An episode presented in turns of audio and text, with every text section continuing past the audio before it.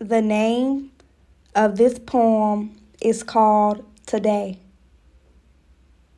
I would be lying if I tell you today is like every other day. Today, I didn't feel like waking up with a smile. Today, I woke up and all I wanted to do was stay in bed. Today, I woke up feeling sick. Most people would say it's okay to stay in bed. But today, I force myself to get up. Today, I say you will not take over my body. Today, I got up and took a stance. Today, I say no matter what, the job will get done. Today, I say I am the pilot of this ship and the captain of my boat.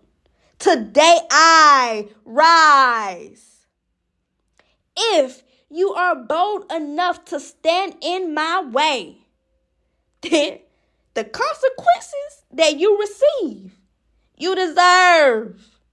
Because today is my day and I choose to put a smile on my face and joy in my heart. So if you ask me what's so special about today, I will kindly say the intentions I set was to rise to what I wanted out my day. So today I'm in charge. And with me in charge, I say, get up. You got this.